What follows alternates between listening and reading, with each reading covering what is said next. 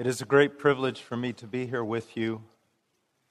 I always have a tremendous burden in my heart for young men, especially in this time in which we're living, when the world is in an upheaval, when nations are being cast down, rulers are being turned over to foolishness, and God continues to reign.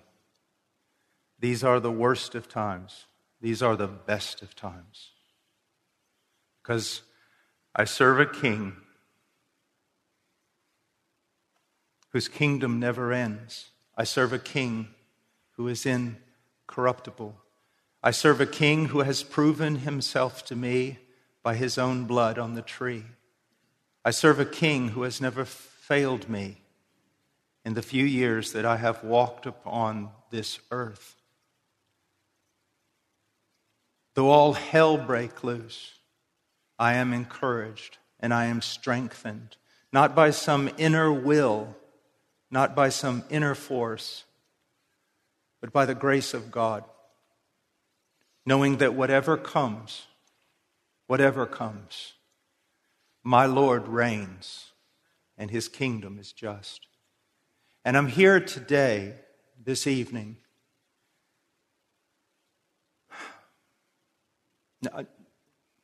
I'm, I don't care about words. Matter of fact, I'm so tired of so many words with so little power. I'm here today, young person, that you might be transformed, that you might be changed, that you might become something you're not, that you might belong to Him, truly belong to Him. Lock, stock, and barrel, every part of you. That you would stop being a child, that you would stop acting like silly little boys, that you would become men.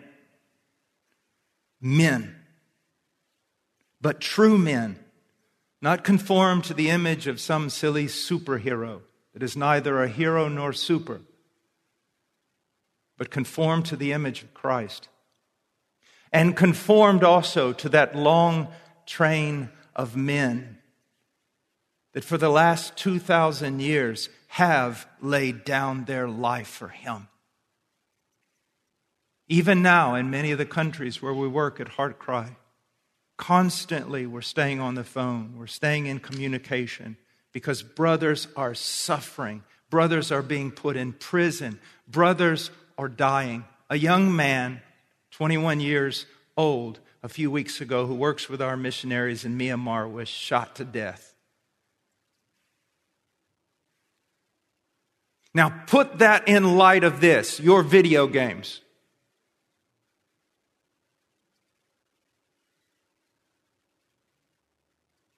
My wife always says this if a man eating lion got loose in the United States of America, it would starve to death because there aren't any men to eat.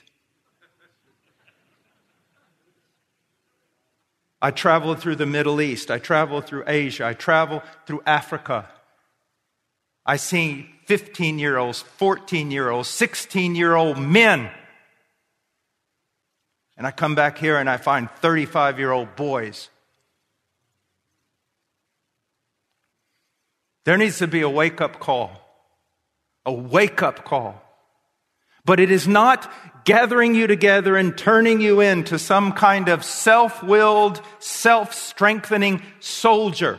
We don't need that kind of men. We need men who depend upon Christ and seek to be conformed to the image of Christ and are dedicated to Christ. We don't need muscles. We don't need strength of will. We need men who know the Word of God and depend upon it. That's what we need. I'm always reminded of a, um, a man, young man, that I knew that went into the jungle with me several times. And there are places in the jungle that literally, I've seen men break down in tears. They can't go anymore. But it really doesn't matter because they're so deep in that even if they took off at that very moment, they still wouldn't make it out for seven or eight days. They feel like they're in the middle of hell. And this one man would go in with me, this one young man. He was scared of his own shadow. If the boat broke down and we had to jump out in the swamps and get under the boat and clean it off, he was terrified to do it. If we were hiking through the jungle, he was terrified of the snakes and the spiders and everything else that could get him. But I so appreciated that young man. Why? Because he did it anyways. Even though he was so afraid, so timid of everything, he did it out of love for Christ and out of love for souls. We need soldiers. We need young men willing to die. Because I want you to know that in this world today, all over the world, there are young men your age in prison who will die, but will not back up. Not because they have muscles and can deadlift 405 pounds. It's because they love Christ and Christ loves them. And some of you young men need a kick in the pants. You need to stop being babied. While the world is about to tear us apart, we can't even decide what bathroom to go in. We need men. We need men. Men. Men. And I want to tell you something the state of things right now, it'll take a great move of God to find any.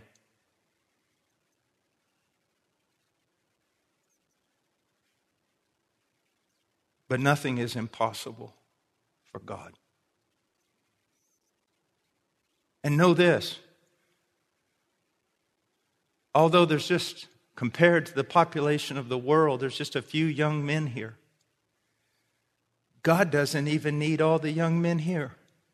Just give me one. Just give me one. Just give me one. And God can use that young man to change the world. He can use that young man to change the world. And again, it's not about strength, it's about Him. And we're going to see that tonight. We're going to see that tonight. Before, well, let's Let's just take a look at 2 Corinthians 5. That's what was talked about earlier. Let's just go to it. Verse 1 For we know that if the earthly tent, which is our house, is torn down, we have a building from God, a house not made with hands, eternal in the heavens. Young man, look at me. Look at me. I'll be 60 in a few months. I'm not going to get any stronger. I'm not going to get any faster.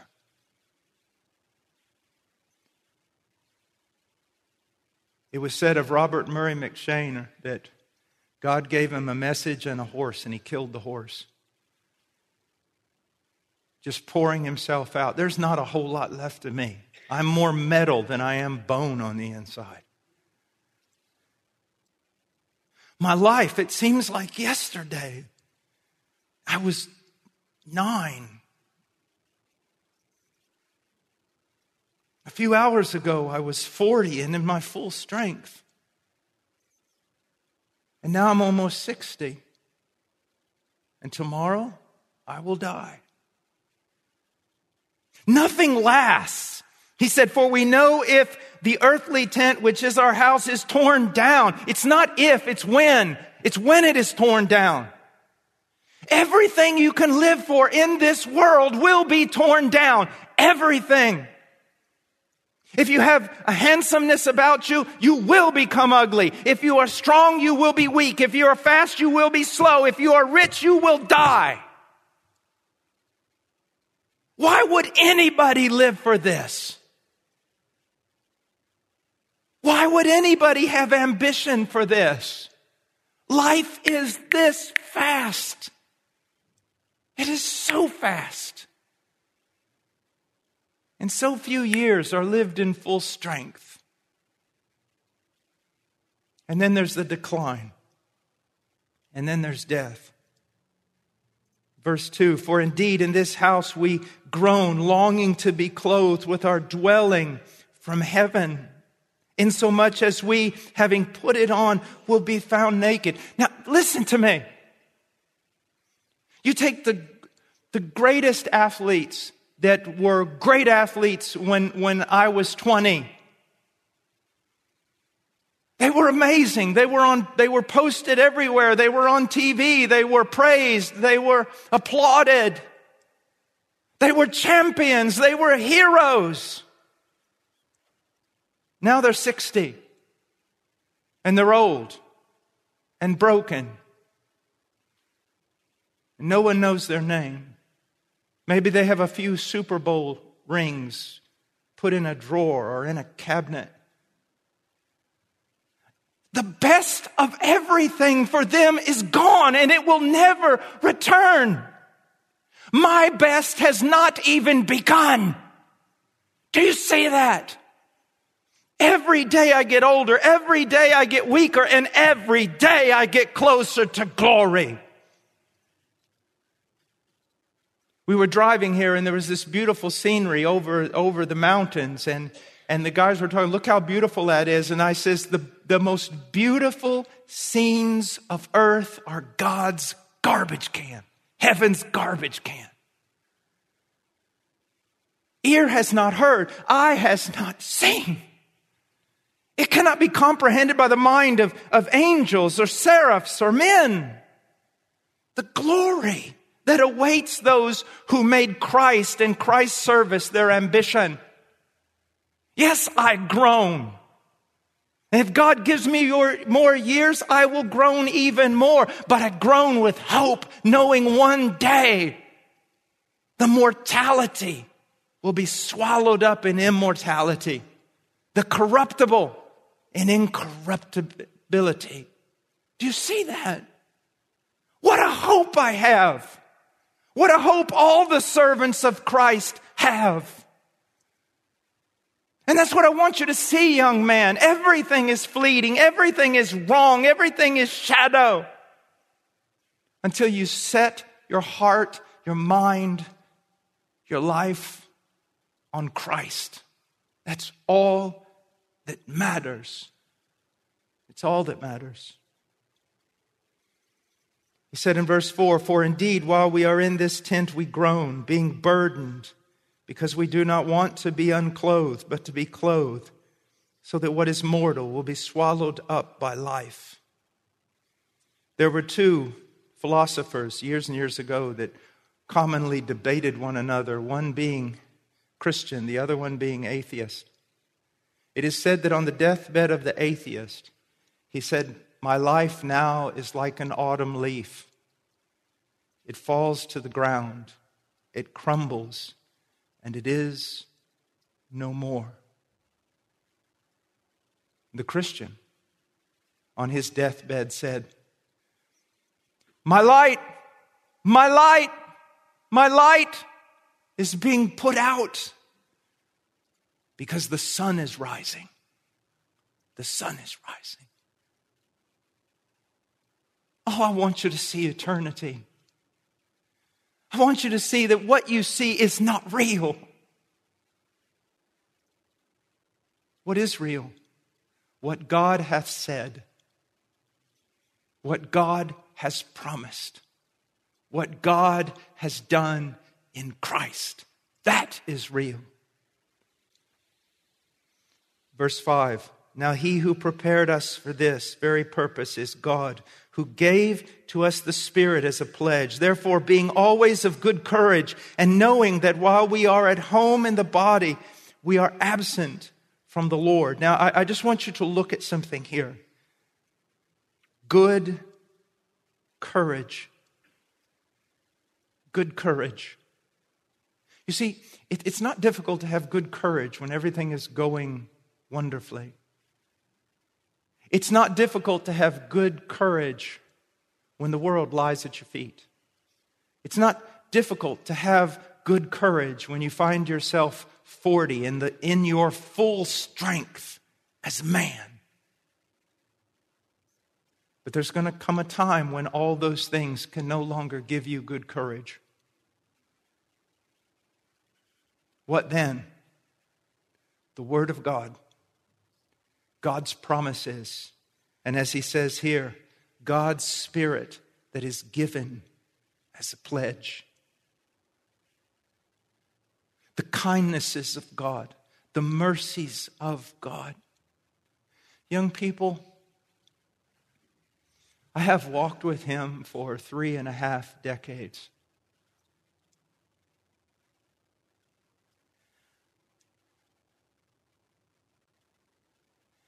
I find that every time I talk about him, I want to start with an apology. Because no matter how hard I try, whenever I talk about him, his goodness, his kindness, his tender mercies, his power, his faithfulness. I get angry with my own language. It's just not sufficient. I cannot comprehend even his goodness to me, and what I have comprehended, I can't communicate to you. The God that I am calling you to serve, the God that I am begging you to believe in, I cannot exaggerate him. I cannot. I can't tell you the tenth part. He is infinitely greater than his mercies that he has shown me and that I understand. And yet those mercies are so wonderful. His love is so great. His faithfulness so sure that sometimes in the night watch, I feel like my heart is going to explode. He is so good that sometimes you find yourself on your knees going, Lord, this is wrong.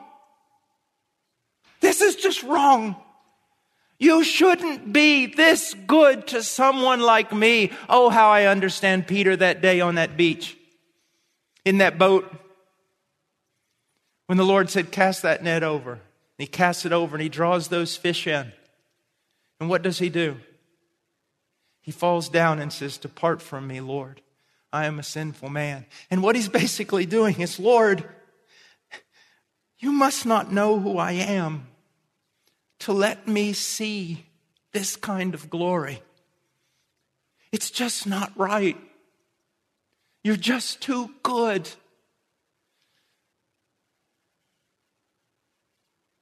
I would give anything for those I love. I would give anything for you to understand that, to see that. Because that's the thing that propels your heart. Why do men go into jungles? Why do they risk their life? Why do they go to prison? Why do they suffer poverty? Humiliations, false accusations, everything else. Why? They're overwhelmed by the goodness and kindness of God.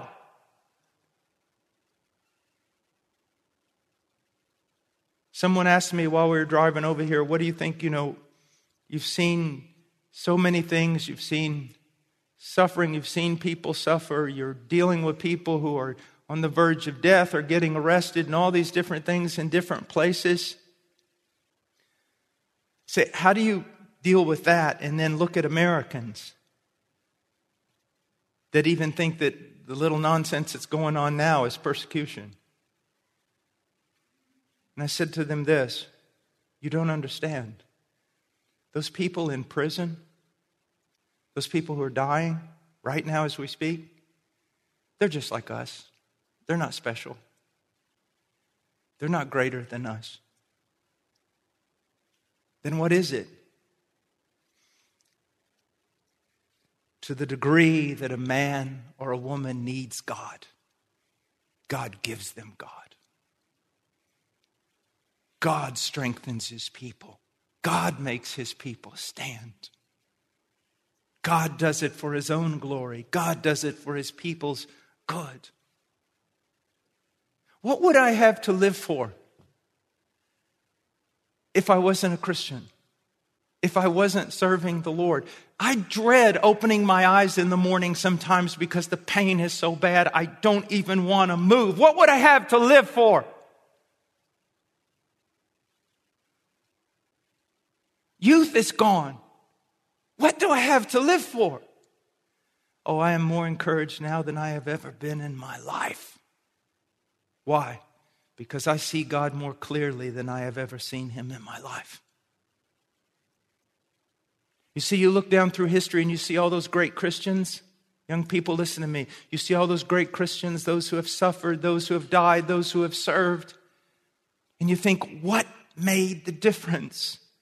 Well, know this they were born out of the same stock as, as us. They're children of Adam. And their conversion, the work of the Holy Spirit in regeneration, was not any greater in them than it is in us. Then what was it? They saw more of Him. The more you see of Him, the more you are encouraged. And the more you study the Word, the Spirit of God, of which Paul speaks here as a pledge, the more you study the Word, the more the Spirit of God takes the Word and reveals to you Christ. And the more you see of Christ, the more you're driven, the more you're strengthened. Paul goes on and he says, For we walk by faith and not by sight.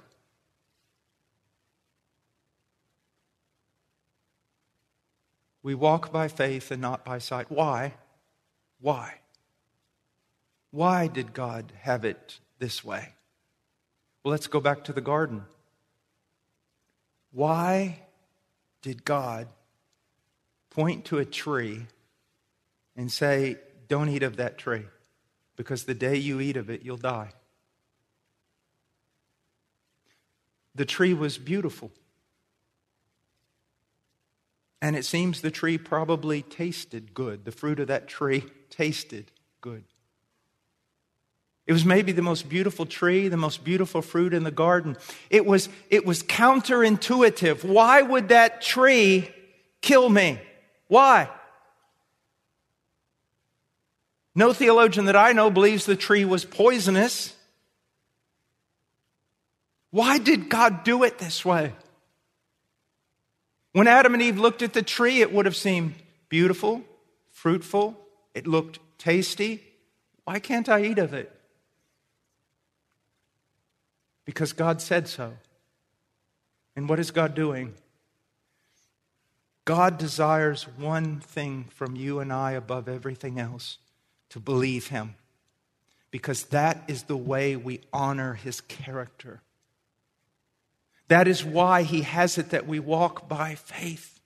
I have never seen Jesus, but I know him intimately by faith. But know this, young person faith is an absolute impossibility apart from the revelation of God, God's word. What makes a young man strong? The Word of God, reading the Word and reading the Word and meditating upon the Word and memorizing the Word and obeying the Word and training yourself in the Word, the Word, the Word, the Word, the Word.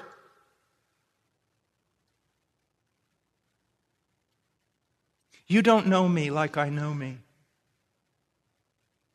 I really know me. And when I tell you this, know it, it's not an exaggeration. So full of fear. I don't even think you would believe me. So full of fear.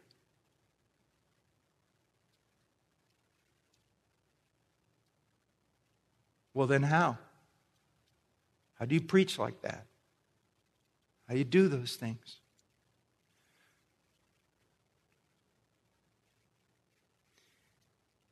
Anyone can be strong when Christ is standing beside them,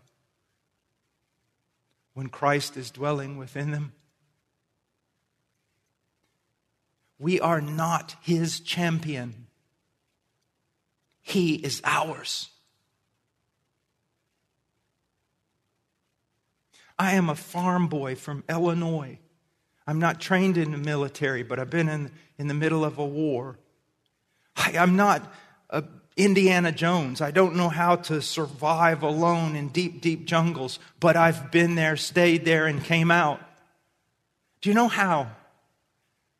Whether it was inner city or wherever it was, the reason I was able to do what I could do is because I was always with men from those places, tribal men and inner city guys and everything else that knew exactly what they were doing. And as long as I was with them, I could do anything. And young men, that's what you need to see. It's not about the strength in yourself. It's not about self-will. It's not about courage that comes from within you. No, it's about the reality of the Christ who walks with you. I can do all things through Christ. All things within His will can be done in His name, according to His plan, in His will.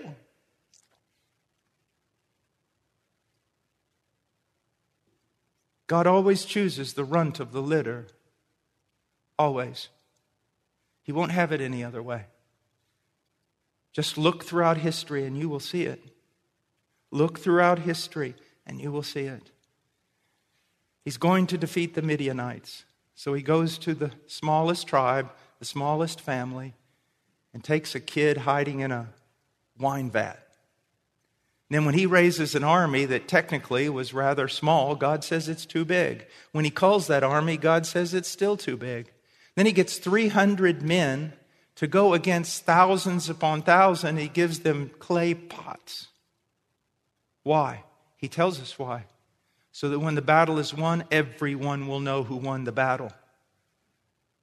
This is not about you winning the battle. This is about Christ winning the battle and using the weakest person he can find to do it so he gets the greatest glory. We walk by faith. You so need the Word of God, young people. I wish that, that I was converted young, but I know in God's providence there is wisdom. But oh, to be converted young. Oh, to have a father or preachers begging you as young men to lay aside the foolishness of this world and give yourself to the study of God's word so that you will become strong. And it's the only way you're gonna, you're gonna survive this culture of yours. This culture that seeks to make you puny and pathetic and effeminate and weak, want you to remain boys all your life. The only way you're going to break free from that is the Word of God. The Word of God. The Word of God. They said of John Bunyan that if you cut his arm, he would bleed the Bible. A tinker, no formal training. And yet, even the great John Owen admired him. The Word of God. This is what you need. People today talking about faith, faith, faith, faith, faith, faith, and they know not what they're talking about. Let, let me give you an example. If you'll turn with me to Hebrews 11 1. Now, faith is the assurance of things hoped for, the conviction of things not seen. Now, here's what I want you to see. If I pull this verse out of its context, I can turn it into an absurdity. Faith is the assurance of things hoped for. Okay? I hope to fly unaided by a mechanism. I sincerely hope to fly. And you know what? Tonight, I'm assured that I can. I just have an assurance deep within my soul. In my heart of hearts, I am completely assured now that I can fly. So I climb to the top of this building and I do a Peter Pan right off the top of it. And I'm dead. But that's exactly what Hebrews is telling me to do. If I take this out of context. The conviction of things not seen. I have never seen anybody fly unaided. Never. But I have the strong conviction that I can.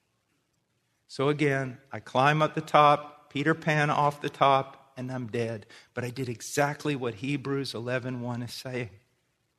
If I take it out of context. Because you see, faith is an absolute impossibility apart from the revelation of God. Not a subjective revelation given to your heart of hearts or imposed upon your mind, but the written word of God. How do you stand fast? You stand fast by faith. Paul walked by faith, but faith is impossible apart from the word of God. You want to be strong in faith? Be strong in the word. Gather up all the promises of God and believe every one of them. So Paul said that he walked by faith. Let's go on. Again, verse 8 We are of good courage, and I say, prefer rather to be absent from the body and to be home with the Lord. Home with the Lord. Home with the Lord.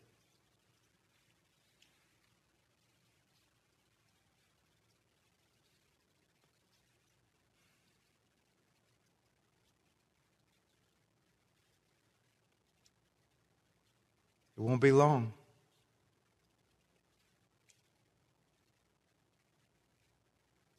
But you know what? I, I don't. I'm speaking in human terms, but I would hate to go home and be with the Lord knowing that I never fought, that I never bled, that I never swung a sword.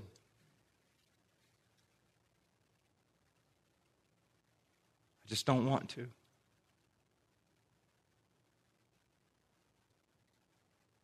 Men, how do you want to go home? On a bed of flowers? Having lived an easy life? That's not what men do. That's not what men do. How do you want to go home? My wife has such a sense of humor. There's been times I've had to she knew leaving the house, I was going into a battle. And I could still see her one time sticking her head out the door, and she goes, Spartan, come back carrying your shield or being carried upon it. I remember one time coming home and I was really down, and she said, What's wrong? And I said, Man, I am getting attacked everywhere. They've made a video against me. They're doing this. I sometimes just want to give up. You know what she did? I imagine what your wife would do. She'd put her arms around you and console you. My wife looked at me and said, Well, you know what you need to do? You just need to man up and go back out there.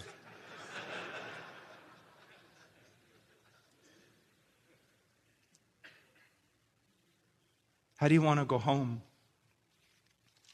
Let me share with you just just listen. This is one of my favorite texts in the whole Bible, young men. Young men, I wish you could catch this. Because I want to tell you something, young men. Also, evangelicalism has become effeminate. I'm sick of it. I'm sick of it.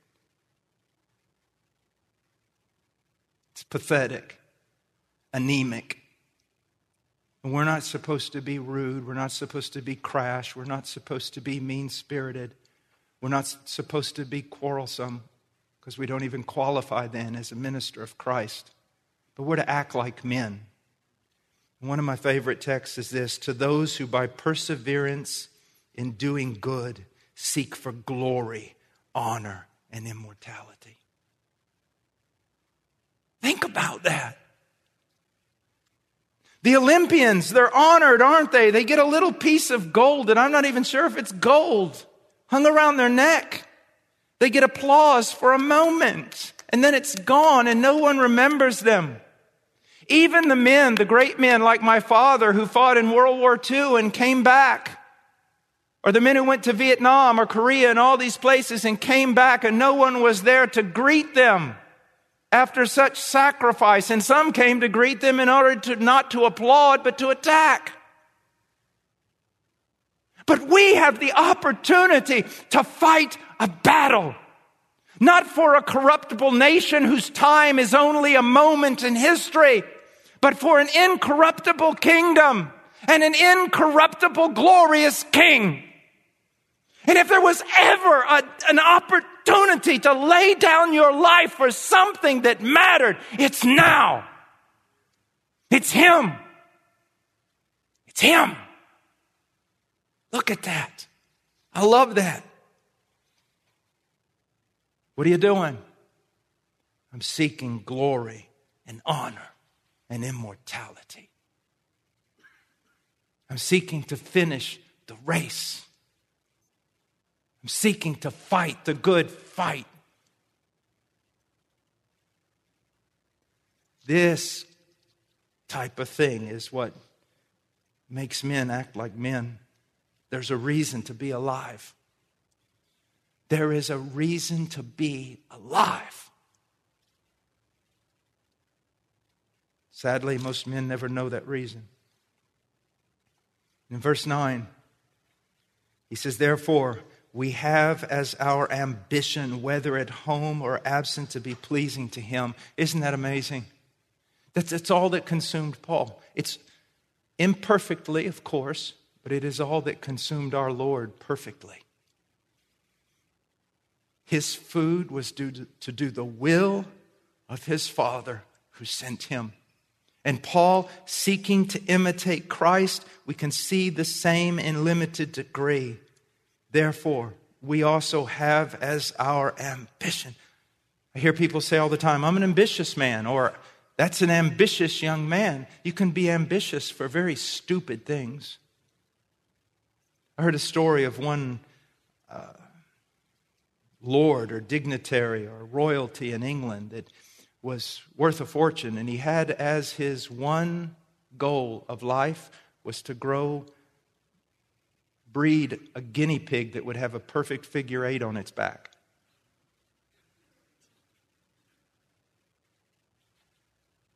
Probably some of you are doing something quite similar a car, a house, a comfort, a reputation. Really? Really? This thing that God is doing is epic. It's epic. It's the thing.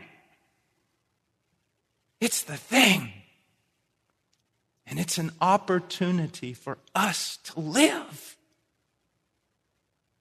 To live for something. And to make it our ambition to please Him. When you make it your ambition to please Him, it frees you from trying to please anyone else.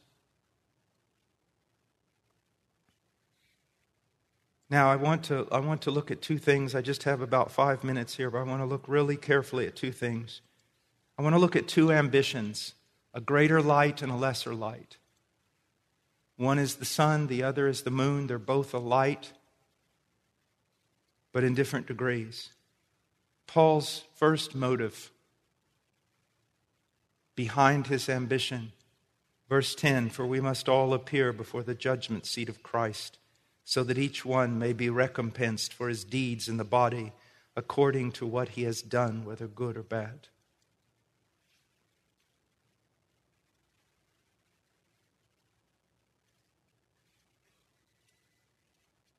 Wow.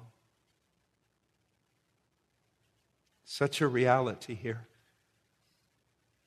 And it is very difficult at times to hold this in attention. We are absolutely and perfectly accepted in the beloved. We will receive a welcome into heaven as those loved of God. We are perfectly righteous in Christ. All that must be affirmed, all a work of grace. Yet at the same time, I will give an account for my life.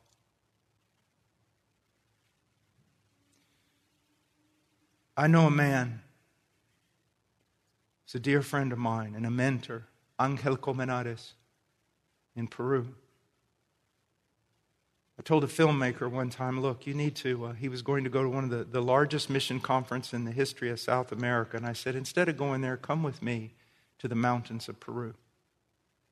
Before we left from the coast, we met Angel there, and he said, I need to find a battery. So we went out. and We're looking in this dump for a battery. This little tiny Peruvian man. And the filmmaker's looking at me and he goes, I'm supposed to be in the greatest mission conference in the history of South America, and I'm walking around a garbage dump with this little man looking for a battery for him to power his little speaker so he can preach when we go up in the mountains. I said, Wait for it. Just wait for it. Next 48 hours, we traveled in the back of grain trucks, in the back of cattle trucks, by mule, by foot. And I'll never forget that guy's face when we crested over that last hill. And there was about 1,500 mountain men and women waiting. At, at the most conservative estimate, I believe that that man left in his wake about 350 churches. Very little education, very little anything except a love for souls and a belief that the Word of God was inspired, inerrant, infallible, and all sufficient. Yeah, if you want to know what is a kind of a connecting thing between all men that have been used of God, it's that. And what I'm trying to say is, he had nothing of many of the good things we, we have. And yet, look what was accomplished through him. And I'm going to stand beside that man on the day of judgment. And I'm going to have to answer for all the good things, all the books I've had, all the opportunities to learn, all the great sermons I've been able to listen to, all the wonderful men that have influenced my life, everything. Did I just grow fat?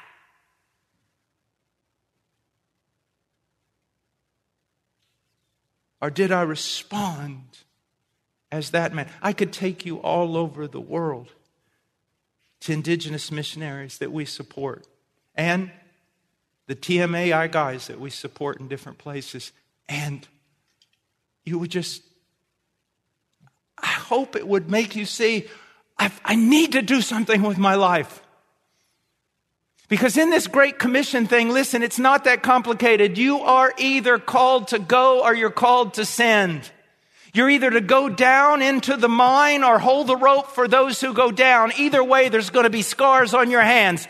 Gentlemen, show me the scars on your hands. Show me the scars on your life. Show me what it has cost you to serve Christ, to follow Him, and to carry out His great commission. Let me see the wounds. Don't expect them to be on your sons if you don't bear them yourself.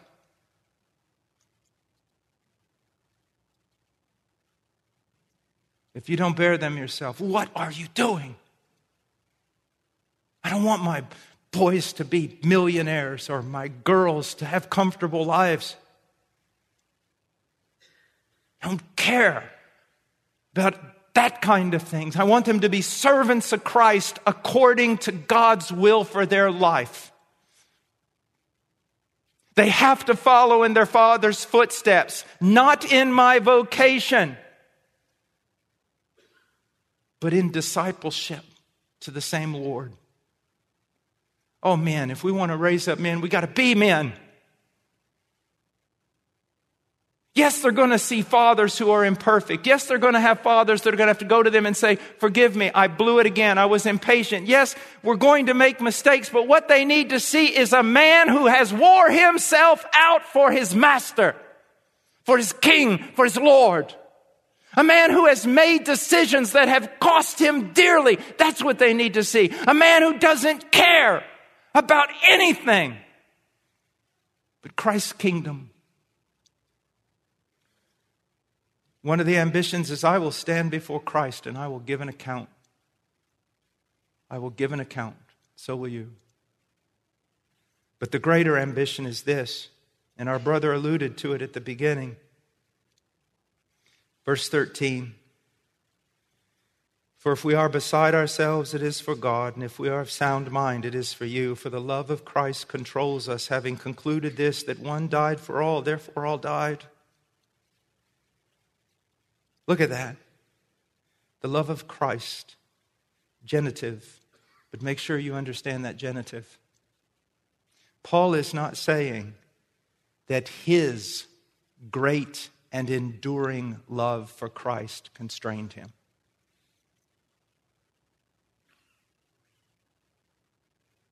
Paul is saying that Christ's enduring love for Paul constrained him. I look in the mirror, I don't I look in the mirror at my love, I don't see much motivation. I see fickleness. I see hot and cold and warm. One of my greatest struggles in life is that I do not love him as I ought. But oh, when I look at his love for me, that's a whole different thing. That's a whole different thing. You need motivation? The unconditional, immutable, eternal love of Christ. In this Christian life, there are going to be times when you just want to walk off the path and walk out the door. There have been times when I just want to say, Fine, I'm finished with it. But you know why I can't go through that door? Because of the crucified one standing there. Because of Him. Because of Him. Because of Him. The more you understand the gospel, the more you understand what God did, what Christ did for us, the more it controls you. It controls you. Christ. Christ. He must be our great motivation, or else we're doing things for idols. It must be Christ. Study Christ. When you go into the Word, study Christ. I hear people say all the time, well, you know, when you go into the Word and you study, the first thing you need to ask yourself is, what is this text saying about me? That's one of the stupidest things I've ever heard in my life. The first thing you want to ask yourself is, what is it saying about God? What is it saying about Him? He's the one I need to know. And I have come to believe that, and I may talk about this on Saturday, that it is the beauty of his person that draws out my affections. And the only way to love God more is by seeing more of him. Well, we'll conclude with this, oh young men. I've spoken hard Maybe you think harsh, but oh, if you were going to walk in front of a train, I would not whisper to you. You live in a dangerous time when the very foundations of society have been kicked out.